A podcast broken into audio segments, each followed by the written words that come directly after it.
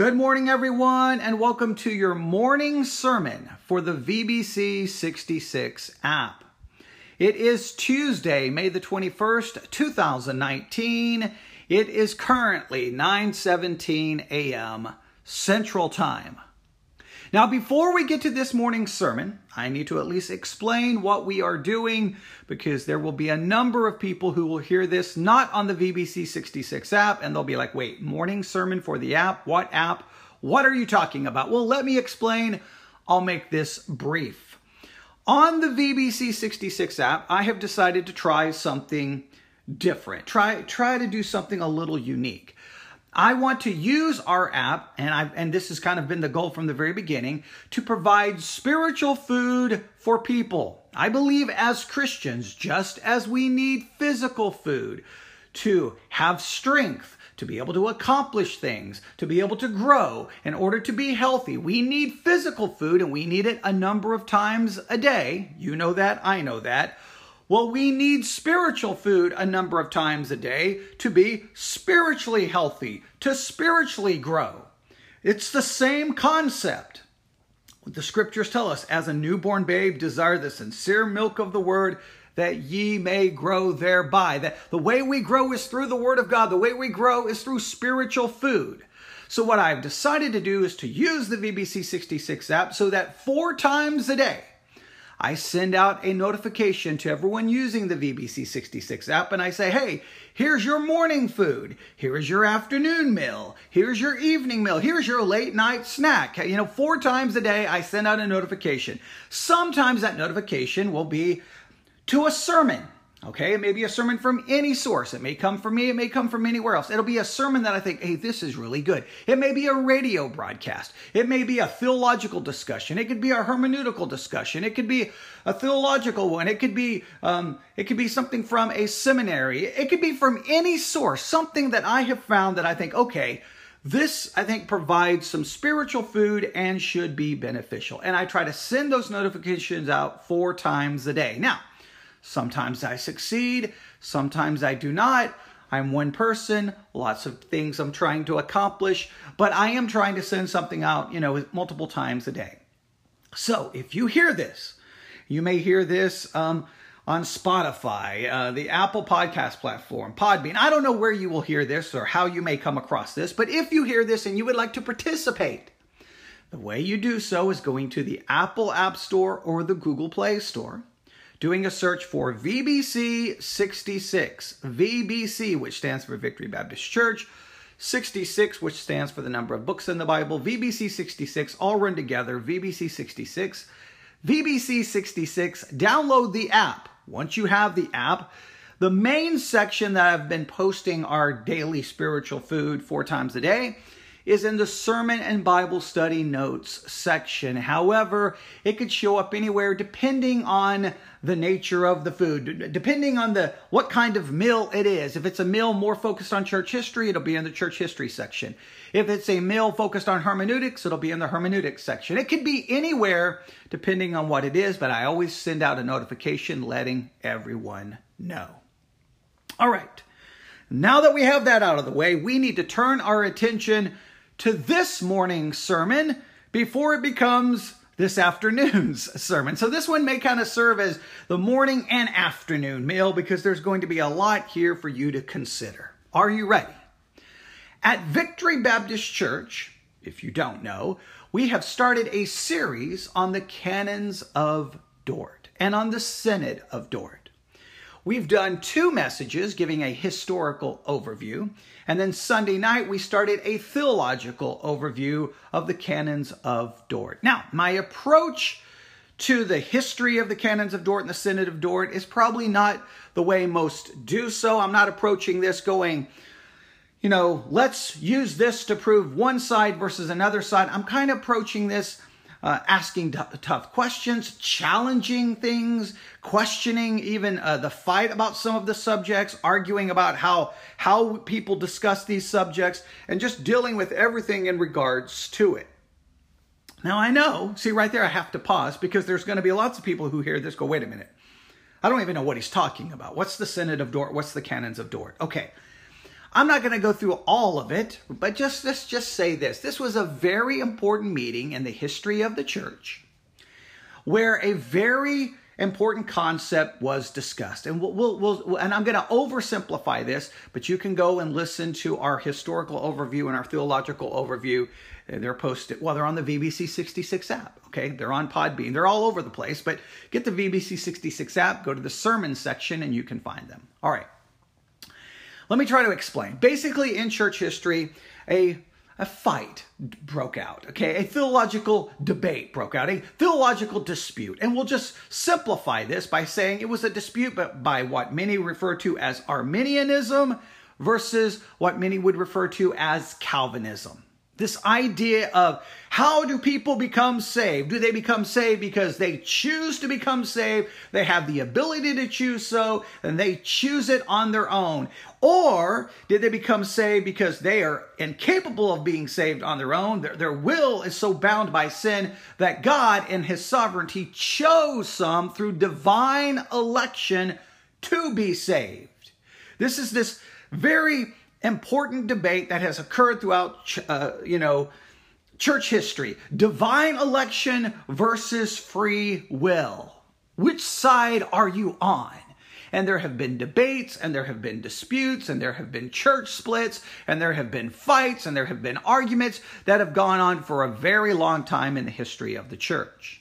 Now, many Christians' approach to this is either one, just kind of avoid the subject. Hey, I don't really want to talk about divine election. I don't want to talk about free will because it's just a big theological dispute and it's not worth my time. I don't want to get into that. I just want to believe in Jesus. That's how some people approach it. Others approach it by taking a side. I'm over here on the free will side, and that Calvinistic garbage is garbage and it's heresy, and I don't even know if they're Christians. And then you have people on the Calvinistic side going, that Arminian side is heresy, and I don't even know if they're Christians. And everyone just kind of takes their side, and then you have academic debates that occur, and books are published, and, and this was a big fight. You know, a few years ago, it became a, a lot of publications were fighting about this. Uh, now, I, I think the debate has kind of died down a little bit and people have moved on to other things.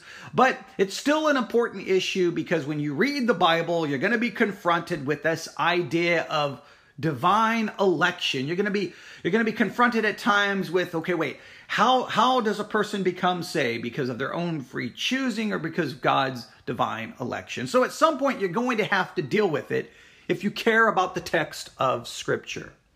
So we at Victory Baptist Church, we're looking at it, obviously, right now through the through the lens of the canons of Dort. And they're obviously very pro what many would refer to as Calvinistic or Reformed theology or the doctrines of grace, however you want to label it. And obviously, the canons of Dort is refuting and fighting against the Arminian claims and the Arminian teachings. All right, we get that idea. So, what do I have for you this morning? Well, I have for you this morning what I think I think everyone will find this to be interesting. I mean, I I hope I, I could be completely wrong. Let me pull it up really quick. I didn't even think about uh, having it ready to go, but that's sometimes that happens. I'll go live before I'm ready. Here we go. What I am going to do is I'm going to go back to a classic sermon by J. Vernon McGee. J. Vernon McGee, and the name of this sermon is Divine Election and Human Free Will. Divine Election and Human Free Will. Now, right here, I can I, I was telling you about the different approaches to this, like some just kind of ignore it, some take their different sides. There's another approach that people have to this subject. And I think this sermon may be an indication of this. Some try to find a middle road, right? They try to find this, you know, well, I'm not a Calvinist, well, I'm not an Arminian, I'm, I'm somewhere here in the middle, right? And, and, and typically when you're in the middle, it doesn't really work because you're in the middle, and guess what? The Calvinists are not going to accept you. The hardcore Arminians are not going to accept you. So you're just kind of in the middle. And so what a lot of people in the middle do, they just kind of say they're in the middle, trying to appease both sides. Both sides really don't like them and they just kind of become in the middle and they don't really they don't really dig into this subject and it, with of any depth, right? They just want a kind of a middle position. It kind of is kind of just to throw out there to kind of appease some people and then they just kind of move on, and they're not going to be a church really digging into this in any serious depth. That is an approach that a lot of Christian ministries like to have. There's kind of in the middle there. So, what I want us to do is to listen to how J. Vernon McGee handles this subject. All right. Now, as you're listening, here's what I want you to do. Don't worry about, wait, which side is he on? Is he a Calvinist? Is he, is he an Arminian? Just try to listen to A, how he handles the text of Scripture, B, how he presents his arguments, and then take everything he says to its logical conclusion. Is he being theologically consistent? Is he being biblically consistent? Now you're going to have to think it through. You're going to have to listen. And then when you're done, ask me all the questions you may have in regards to his approach. And then maybe I'll do a recording going through those questions.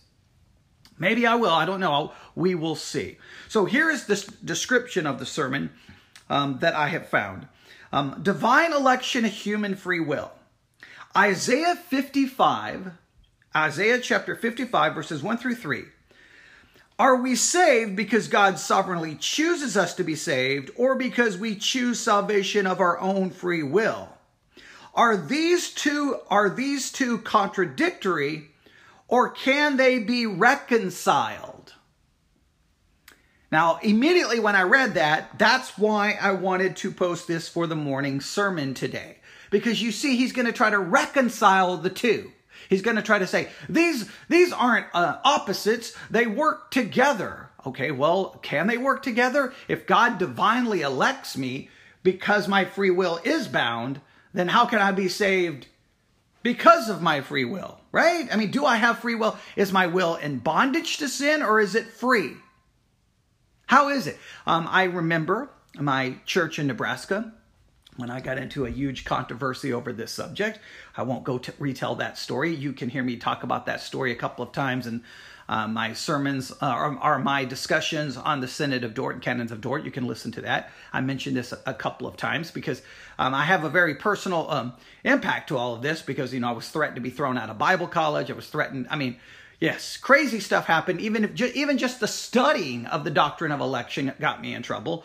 But I was told something like this: Yes, we are totally depraved. However, the human will it's it, it inside of us it's kind of um, it's separated from everything and it's not impacted by our depravity so they still wanted to argue for free will that our will was not impacted by our depravity now you think that through logically and then that would prove that every person because their will is not impacted by their depravity, that theoretically they could lit, just will themselves to be perfect and live a godly life because they're not impacted by their depravity. And well, that just destroys the entire doctrine of total depravity. Uh, so he's going to try to reconcile these two in this sermon. Will he succeed? You're going to be the one to have to determine that. Now, listen, this is not about which side you're on. There's going to be people who hear this who are very Arminian. There's going to be people who hear this who are very Reformed. Set aside your team. All right, this is not a this is not a football game. This is not a political debate. This is this is about trying to figure out what the scriptures actually teach. So I want you to listen to how he handles the text of scripture. And, and then think about his arguments and take them to their logical conclusions and see if they make sense. See if they they hold any weight and if they withstand any type of scrutiny and examination. All right. And, and again, this is not about criticizing J. Vernon McGee. There's lots of things he did, lots of his sermons that I really appreciate. I've, I've posted his sermons a number of times. I, have listened to his, you know, five year journey through the Bible, who knows how many times. I've got all of his notes and outlines and commentaries. So this is not like to criticize him, but you could, but just because you may like him doesn't mean you can't go, wait a minute, how is he approaching this subject? He's going to try to reconcile divine election and free human will. Can they be reconciled? Is it even possible? How, what's his approach? Is it going to be logical? Is it going to be biblical? Are you ready? Sit back. If you can, if you're at work, listen carefully. Think this through, and when it's done, send me all the questions you want. Send me all the questions you want. You can email me at newsif at yahoo, yahoo.com, newsif at yahoo.com, or you can use the feedback tab on the VBC 66 app. Or for the members of Victory Baptist Church, you can call me, you could, I don't know, talk to me, you could you know, speak to me, you know. And then people not members of Victory Baptist Church, you can email me, you can let me know. Okay, I, you know, feedback is always uh, well, very well um, appreciated. Okay, I like I like hearing from people. All right, so are you ready? If you can, sit back, take some notes. If you can't, listen carefully. Hit pause as many times as you need to. If you're working with people and they're listening to this, talk to them about it. Just let's have a very in depth conversation today about divine election and human free will. And we're going to do so by going to a classic sermon by J. Vernon McGee on the subject. And let's see how he handles this very controversial subject that has been the, the subject of debate and church splits for a very long time in church history. Let's approach it in a different way by being just worried about what the text says, not necessarily worried about what our team says. All right, sounds good? All right, here is J. Vernon McGee. From this weekend, it aired on what they call the Sunday Morning Sermon Program. Um, I did not edit anything. I want you to hear the beginning of the program to the end. So their introduction is there, everything. So if they promote something or if they give you a web address, I want that to be heard as well because I think that's only fair. All right, here we go. J. Vernon McGee from this Sunday and his sermon. And of course, he's passed, so they're still airing his past programs. This is a, this was preached a long time ago. Just for people who may not know who he is. He he passed a long time ago. So this is uh, his classic sermon, all right, from on this subject. Ho- hopefully that makes sense. All right, here we go. J. Vernon McGee, Divine Election, Human Free Will. How firm a foundation, ye saints of the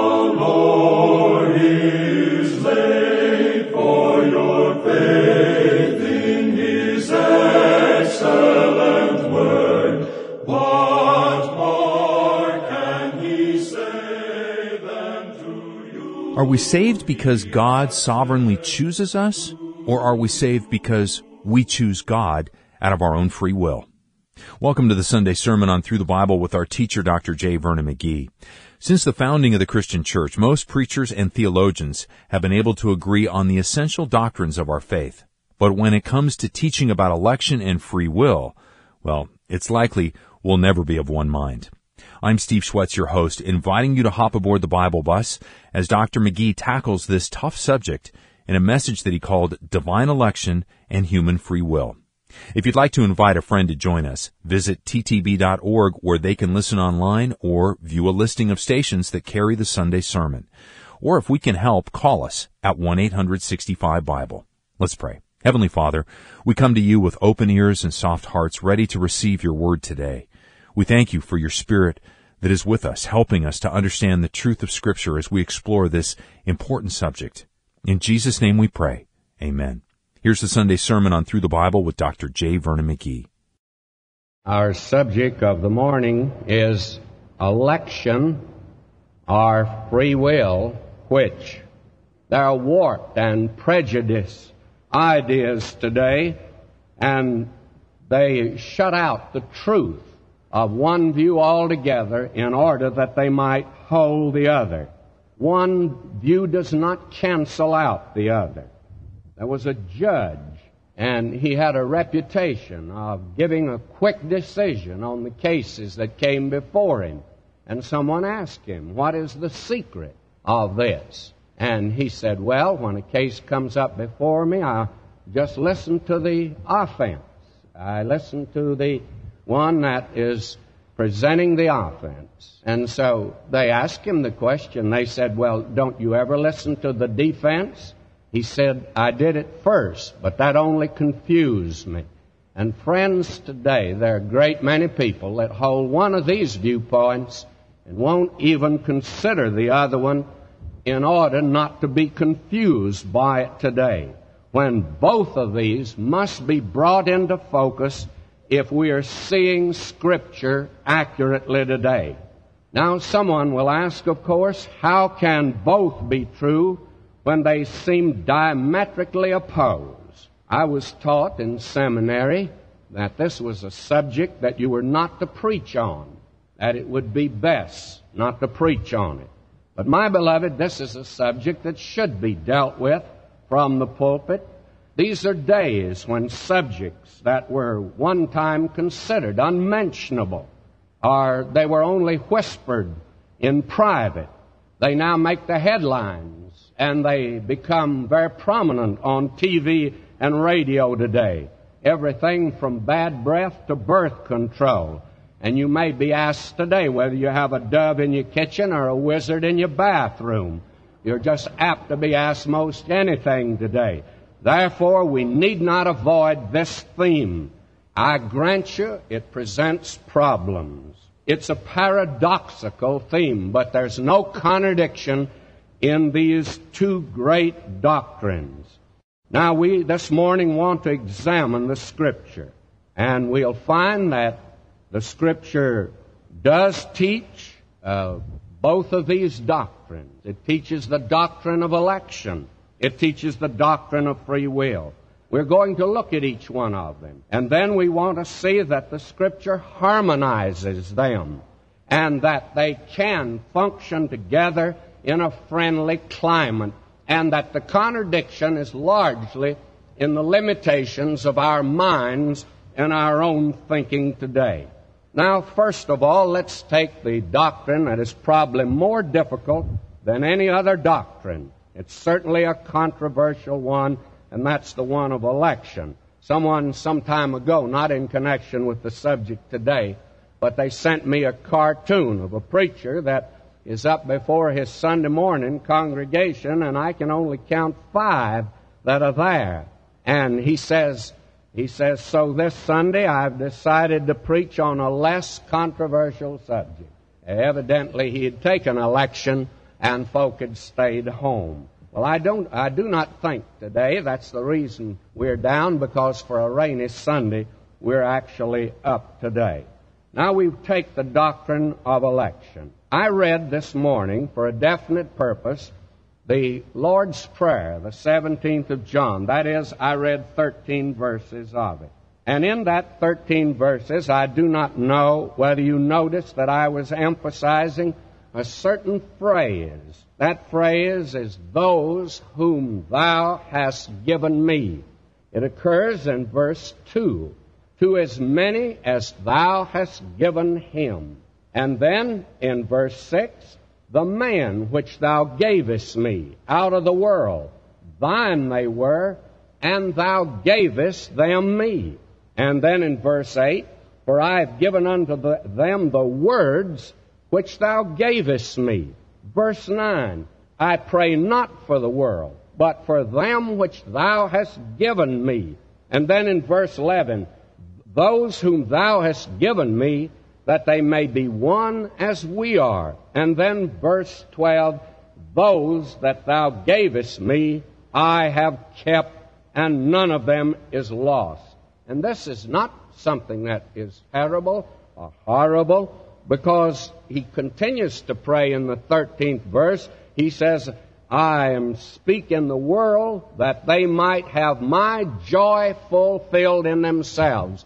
In other words, this was a truth that he was giving to his disciples and it was to bring joy to their hearts. Now what does it mean when it says here, those whom thou hast given me? Well, I believe that you could not find in Scripture a term that is more absolute and definitive than this elective purpose which is asserted here by a statement like this. And it's a wonderful statement. It simply means that each believer is a special gift from the Father to the Son. The picture is as you would uh, see someone take out of a treasure chest precious gems, each one with a little different beauty than the other, and one maybe with a beauty more than others have. But as he takes each one of these out and gives them to someone he loves, each one has a peculiar merit, and each one has a peculiar value. Each one has a certain contribution that no other can make. And that's exactly what our Lord is saying here. That each one that is saved, each believer is a special gift from the Father to the Son in such a way that if he should lose one, but he's very careful to say he hasn't lost any, nor will he ever lose any. He's kept every one of them. But if he did lose one, heaven would be poorer because that person was lost. That's the value that he attaches upon each one. For it's for each one that he died. And if there'd been only one person saved, the Lord Jesus would have come to this earth and died upon the cross. Now, this is the, this is the wonderful teaching that follows in the Word of God. Now, I suppose the most familiar passage is that one in Romans, Romans 8. And we like to quote Romans 8:28 and then stop. But you don't stop with Romans 8:28 because Paul didn't. He went on to verse 29 and 30. In fact, on through the chapter. Listen to him. And we know that to them that love God, all things work together for good, even to them that are called according to his purpose. Now, who is it that things work together for good? Those that have been called. The elect that he's talking about. When he talks about a call here, my friend, this is not just a general call. This is an effectual call. That uh, where the Spirit of God opens a man's heart, that he might see himself and see Christ and come to him and be born again and become a child of God. Now he says, because he wants to make this clear to us, although it seems to have clouded it for some, for whom he foreknew, he also foreordained to be conformed to the image of his Son, that he might be the firstborn among many brethren. And whom he foreordained, them he also called, and whom he called, them he also justified, and whom he justified, them he also glorified. Now that's a difficult passage, but it simply means this, and it only means this. It means that the reason things work together for good to those that love God is this that if we love Him, if we're His child today, He has going a program. He has going a power whereby He's going to bring that son home to glory. And that son may be like a sheep that gets lost, but that shepherd will go get the sheep because he won't, he won't be satisfied with 99. He must have 100 in the fold because he started out with 100. And he'll never come through with 99. He'll always come through with 100. Now that is a comfort to the child of God today to know that all things work together for good. Why? Because God is going to see to it. And as Dr. Torrey used to say, that verse is certainly a pillow for a tired heart. And how many tired hearts there are in this world today that need a pillow to rest upon like this, that are going down through deep waters and facing trials and temptations down here and undergoing suffering and pain. They need to know that all things are working together. And that's just not an idle expression. It's because there is a God that has a plan and program he began it in eternity. He'll conclude it in eternity. And He'll not let up till it's carried out to the very letter. Now there are other scriptures. Again in Romans 16 verse 13, Paul won't let go this great theme. Salute Rufus, chosen in the Lord, and his mother and mine. Salute Rufus, he's chosen in the Lord.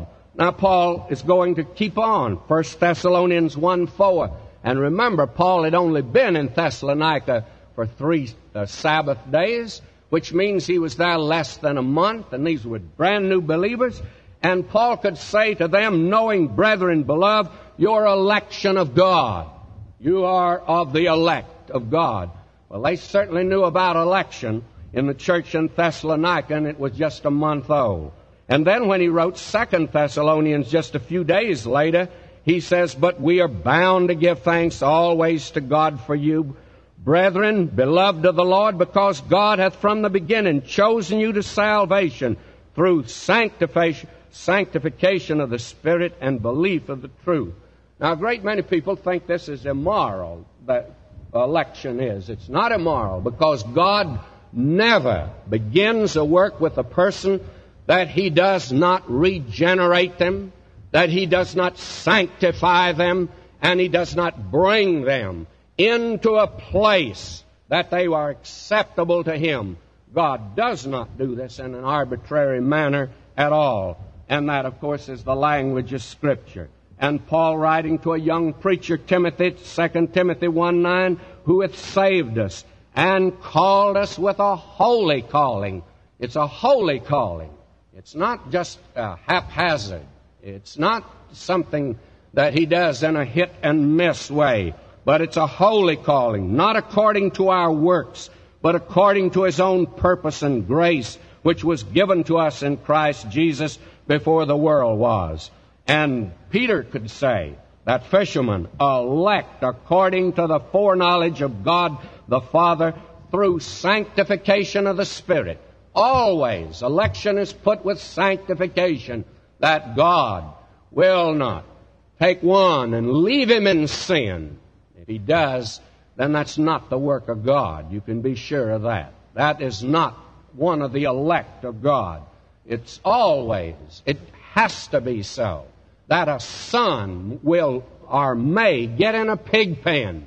But a son, because he has a nature of his father, will ultimately say, I will arise and go to my father, and the only ones that will finally stay in the pig pen are pigs, and my friend, they love it.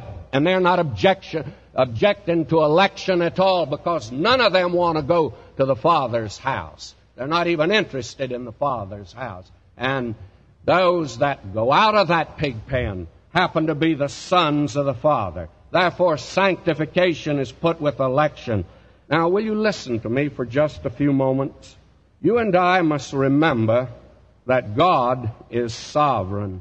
And this is His universe, and He is the creator, and we are the creature. This universe is actually today, we're not running it. Fact of the matter is, we're doing very little in this universe, any of us.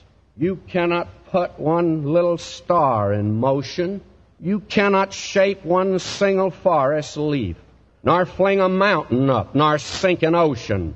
Presumptuous pygmy, large with unbelief. You cannot bring one dawn of regal splendor, nor bid the day to shadowy twilight fall nor send the pale moon forth with radiance tender? And dare you doubt the one who's done it all? May I say to you, my friend, you're a creature. And not only are you a creature, this is not God showing partiality to some children to the exclusion of others. You and I are not that. Man's a fallen, sinful, rebellious, hell doomed criminal.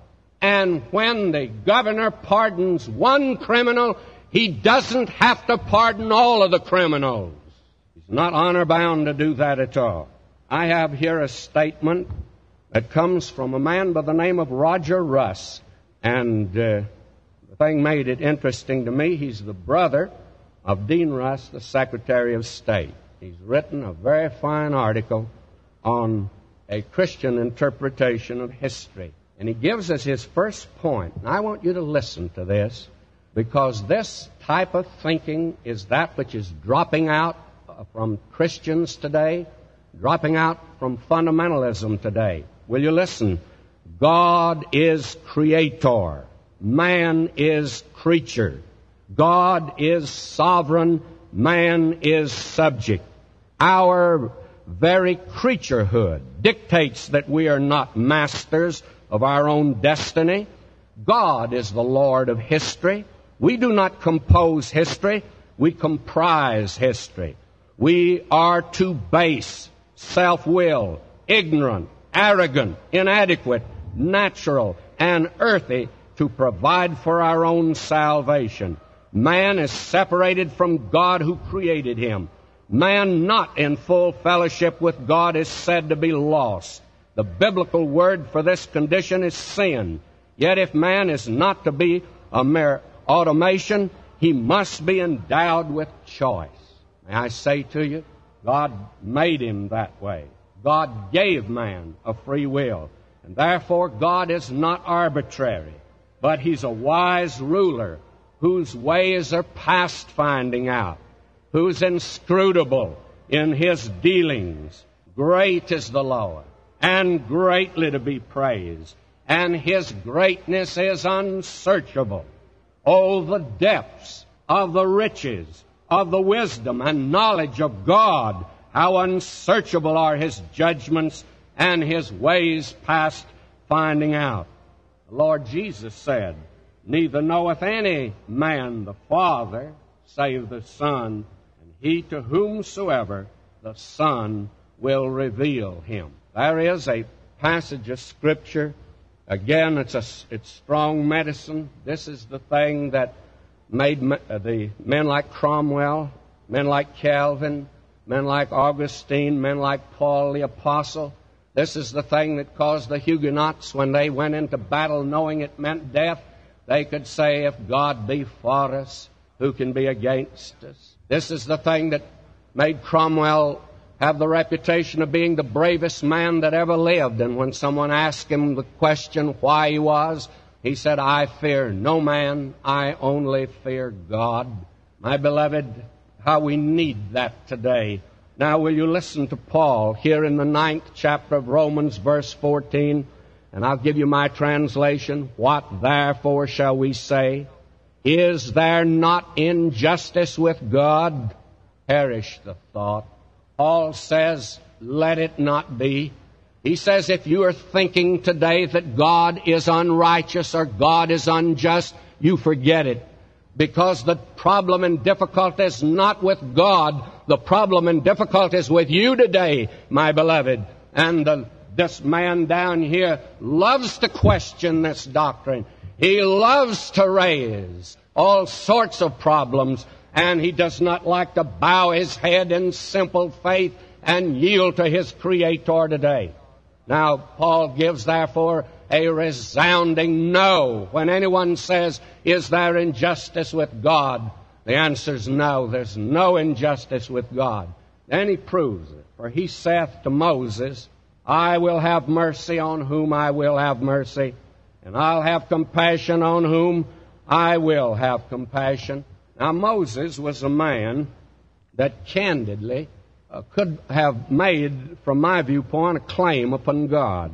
I would think that after he'd led the children of Israel for 40 years in the wilderness, he could have gone to the Lord, now look, Lord, I've been faithful to you, and uh, I've led these children of Israel, and they've really been a problem. Uh, several times, as you know, I wanted to resign, and you wouldn't let me, and I went on. I've borne with them for 40 years. Now, Lord, I feel like it. I can make a claim upon you. I would like to ask you to do something for me. God says, Moses, I'm going to hear and answer your prayer, but I want you to understand one thing. It's not because you're Moses. I will have mercy on whom I will have mercy. And I will have compassion on whom I will have compassion. God chooses. He is a, He today is free as no creature possibly could be free. And Therefore, God is free to make a choice. And He finds the reason in Himself. He never finds the reason in man. He never comes and says, My, isn't this a nice little fella? Isn't this little man, isn't he being so nice? God says, When I save you, I see nothing in you. I do it because I'm extending mercy to you.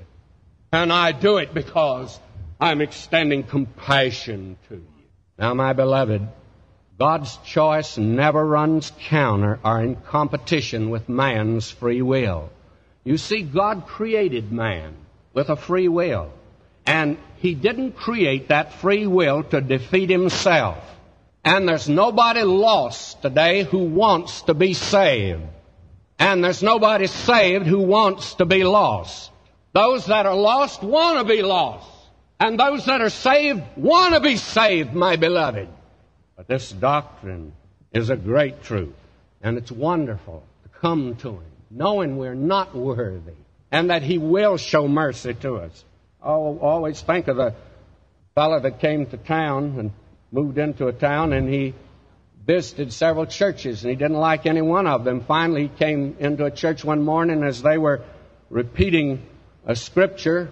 Uh, they were having a responsive reading, and they were saying, We've left undone those things which we ought to have done, and we've done those things which we ought not to have done.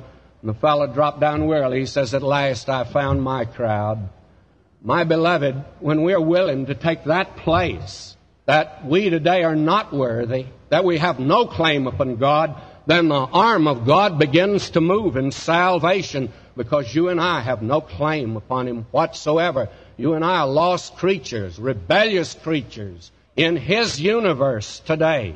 And He does it by His mercy and His compassion. Now, Scripture also teaches the free will of man.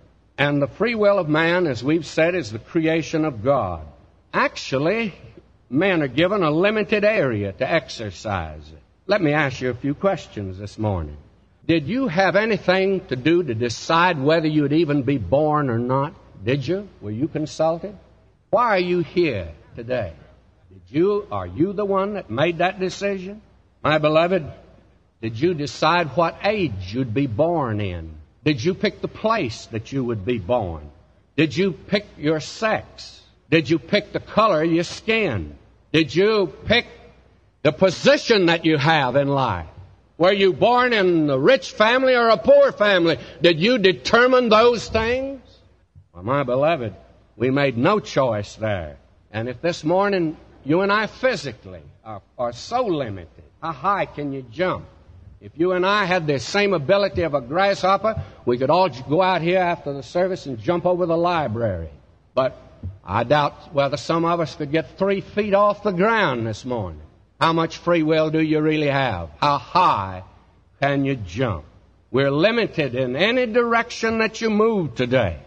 But may I hasten to add this. All the way from Genesis to Revelation, the free will of man is emphasized. Man was created to make a choice. And God put him in the Garden of Eden and he was given a choice. That was the decision that he had to make. To eat or not to eat. That was man's question. And he had to decide that question. He had to make a choice because God had given him a free will. And then when you move through the Word of God, you'll find that again and again it comes out like this. Isaiah expressed it in 53 6. All we like sheep have gone astray. We've turned everyone to his own way. And this morning, why? And there are many that I'm speaking to today here and listening in that are unsaved. Why are you unsaved today and why don't you come to God? It's because you've made a choice against Him. It's because your will is set against Almighty God. You've made that decision. All we like sheep have gone astray. We've turned every one to his own way, and the Lord hath laid on him the iniquity of us all. And while you and I were still in sin, Christ went to the cross and died for us while we are still in rebellion. Why, Paul says, scarcely for a righteous man will one dare to die. Why, there may be a good man, somebody would die for him. May I say to you, Christ died for us, and we weren't good. We were in rebellion against God, if you please. And that rebellion is a choice that man has made. And then the Bible closes with an invitation. The last invitation in the Bible is, And the Spirit and the bride say, Come, and let him that heareth say, Come, and let him that is athirst come, and whosoever will, let him take the water of life freely. So that in the Word of God, there is a legitimate, there is a sincere invitation given to every man, whosoever will may come. And it's a genuine invitation. And every individual will make a decision. You have to make a choice. You have to exercise your free will, and that is the area in which you can exercise it. Man has a free will, and that free will operates in that sphere where he can or cannot make a decision for the Lord Jesus Christ, where he will or will not come to Christ and accept him as Savior. Now, let's see both of these great doctrines operating in the lives of God's people because there's no conflict in the Word of God. As you go through the Word of God, you will find that again and again you see both of them operating. Both are true in the lives of men and women. Now, when God brought the children of Israel up to Kadesh Barnea, they were there to make a decision. They could go in or not go in. They did not go in. They, they were turned back into the wilderness. Then, when finally they came up to the other side, a new generation, Moses, in the 30th chapter of Deuteronomy, verse 19, said this to them I call heaven and earth to re- record this day against you that I have set before you life and death, blessing and cursing. Therefore choose life that both you and thy seed may live. God says, I've put now before you life or death, and you will make the choice. And God does that today before you as creature. You're limited in many areas. You're not limited in this area. You either have to accept or reject Jesus Christ. God has brought men face to face with that issue.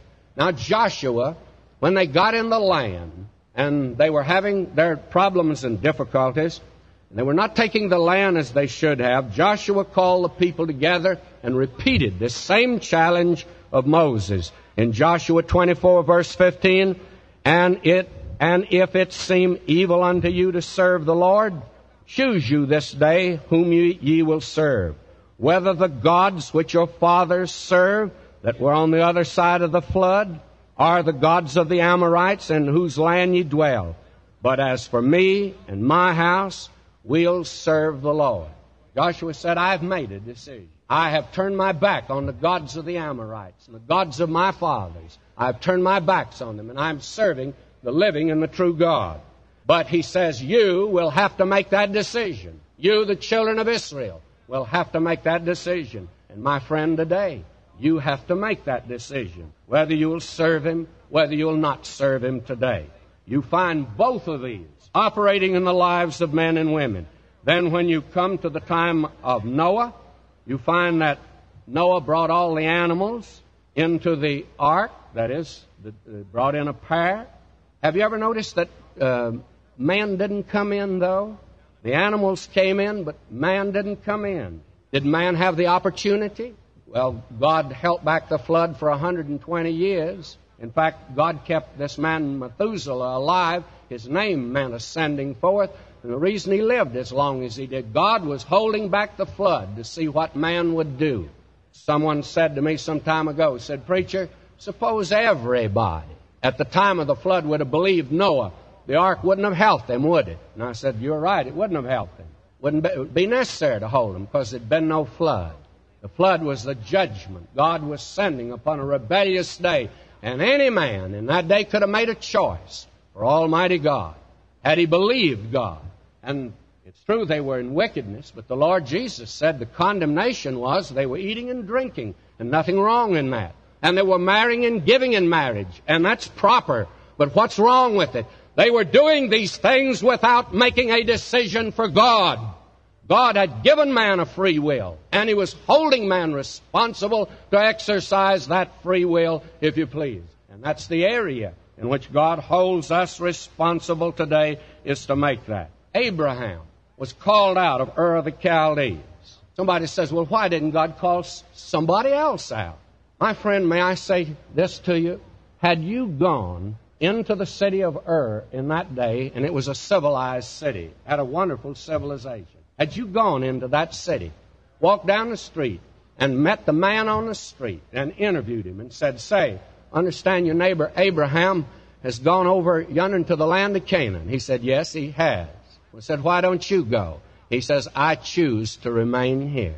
May I say to you, anybody could have gone with Abraham had they wanted to go with Abraham. It's said of Abraham that he believed God, that he obeyed God. He's the one who exercised his free will and moved out into that land. God calls every man to exercise his free will. And all of Ur the Chaldees could have moved into the land of Canaan and believed God, but they didn't believe God. Only this man believed God. We have another very remarkable instance in the Old Testament. I think this is the finest example of all. And it's in the case of Gideon in the choice of the 300. I want you to notice when God was paring down the number that he was to use, he started out with about uh, about 32,000, and God brought it down to 10,000. And then the Lord said unto Gideon, The people are yet too many. Bring them down under the water, and I will try them for thee there. And it shall be that of whom I say unto thee, This one shall go with thee, the same shall go with thee. And of whomsoever I say unto thee, This shall not go with thee, the same shall not go. Now that's where God's making a choice, is it not? I can't think of anything more arbitrary than that. God says, You bring them down to the water, and Gideon, I'll choose the ones that I want to go with me. And I'm going to choose the ones I don't want to go with me. Well, notice how he chose them. So he brought down the people under the water, and the Lord said unto Gideon, Every one that lappeth of the water with his tongue as a dog lappeth, him shalt thou set by himself. Likewise every one that boweth down upon his knees to drink. And the number of them that lapped, putting their hands to their mouth, were 300 men, but all the rest of the people bowed down upon their knees to drink water. Now, may I say to you, that's their free will. Every one of those men that was chosen, and every man that was not chosen, exercised his free will. Again, had you been down there for, for an interview of one of these soldiers, you'd said to one of these fellows that went through and lapped like a dog. He went through, he's putting water up to his mouth like that, and he said, Where are those Midianites? God's going to deliver them to us. And I believe God. Let's get to the Midianites. You said to him, said, Did you know God just chose you? He says, I know nothing about election. And I'm not concerned about choosing. I'm concerned about Midianites, and God's going to deliver them to us. Well, God chose him. But that man exercised his free will. And then you said to this other old boy, got down on all fours, and he said, Oh boy, I sure don't want to go fight Midianites. I don't know whether we'll win or not. These Midianites out there, they're like grasshoppers on the hill. They're so thick. And I just believe we're going to get whipped if we go out there. I'd rather not go, but I'm thirsty. And he gets down on his hands and knees and slowly takes a drink and postpones the evil day as long as possible. And you step up to him and you say, Brother, did you know you've just been left out? He'd say, What do you mean left out? If you really want to know the truth, this is the best thing that could possibly happen to me. I didn't want to go anyway. I didn't want to go anyway. I'm doing the thing I want to do. May I say to you, God chose, but He did not contradict any man's free will when He made His choice. And God today saves, but He contradicts no man's free will when He does that. In the little book of Ruth, you find her going out of the city of Bethlehem down the road, not knowing where she's going and her hap was to go into the field of Boaz, and you'd say to her, Did you know you went in the field that God had picked out for you? And you, she'd have said, I know nothing about that. Well, you must have known. No, she said. Well, why did you go in the field? She says, Because I chose of my free will to go into this field. I had no dream. I had no vision. I had no instruction. I just came out, and my hap was to go into the field and you'd have said, Look here, did you know, Ruth, that if you hadn't gone in that field, Jesus would not be born in Bethlehem? And she'd have said, I know nothing about Jesus being born in Bethlehem. I know that I'm living in Bethlehem now, and I want to continue to live, and I've gone into this field because I want to go into this field. God never contradicts any man's free will, and He makes a choice. Down here, my beloved, you will either choose to be saved or you'll choose to be lost. And when you make your choice, you have not upset God's plans whatsoever. And you cannot surprise Him today at all. Now, I must bring this to a conclusion. Our Lord, you remember, made this very clear, and I want to turn to that passage of Scripture It's John 6, 37. Now listen to this. All that the Father giveth me shall come to me. Here we are back to those that the Father gave him. Now, somebody might come up and say, but wait a minute. If only those can come, then I want to come. Can't I come? The Lord Jesus goes on to say, And him that cometh to me, I will in no wise cast out. Everyone the Father gives me is going to come to me. But you can't say that He left you out because Him that cometh to me, I will in no wise cast out. This is not a frightful and fearful doctrine. It's a comforting truth. And you have no notion this morning what a comfort it is to me, right here preaching at the Church of the Open Door, to know that it's true. The Lord said to Paul when he was in grave danger in Acts 18:10, "For I am with thee, and no man shall set on thee to hurt thee, for I have much people in this city." He says, "I've got many people here, Paul." And Paul didn't know who they were, but he was to preach the gospel. And do you know, I've always believed God has a lot of people in Los Angeles. And the most wonderful thing in the world is to be here before this radio and this congregation today. I do not know who they are, but I know God has people that He wants to save. I look down here now and see several that I know have come because of the radio or come because they've come here. May I say to you that this morning, my friend, that's a great comfort today in preaching, knowing that He has, he has many people in this city that He's going to save. Now, someone came to Spurgeon one day when he talked, as I'm talking this morning, says, Dr. Spurgeon, if I believed like you believed, I wouldn't preach like you preach. And Spurgeon said this.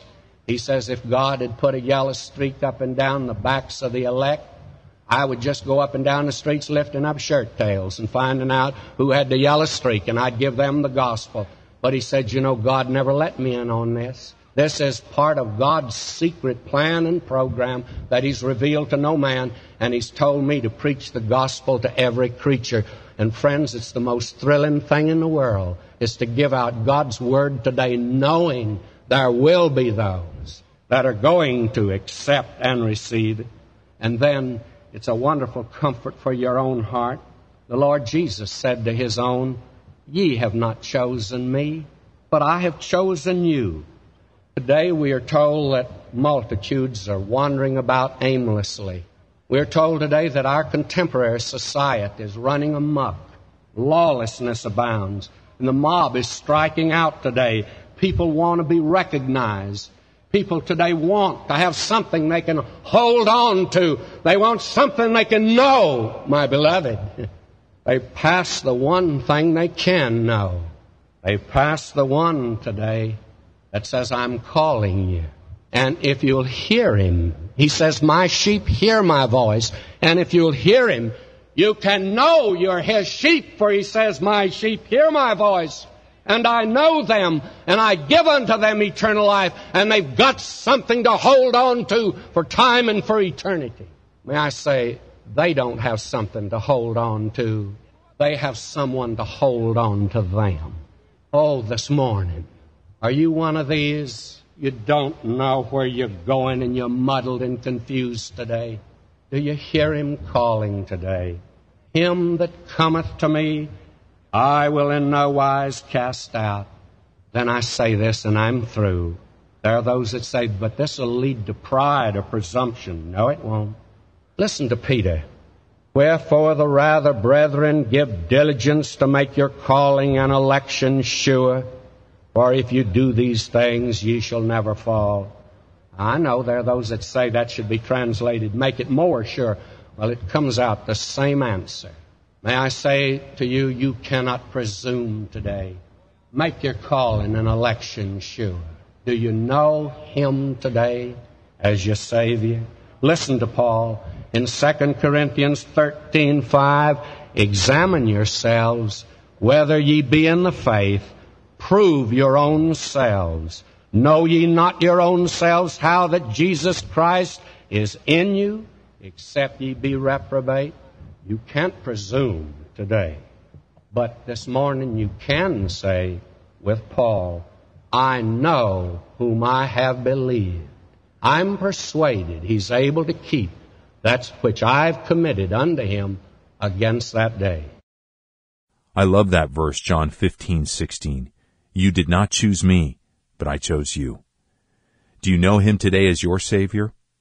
Well, if you'd like more information on how you can know God personally, visit ttb.org and click on the banner, How Can I Know God? There you'll find several free downloadable resources by Dr. McGee to listen to and read.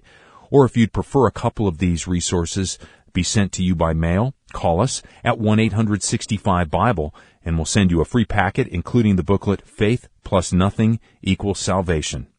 The title of today's sermon was Divine Election and Human Free Will. If you'd like to listen again or invite a friend to listen, visit ttb.org forward slash Sunday Sermon. Have you heard that it's letter month here at Thru the Bible? Well, if so, please share your story.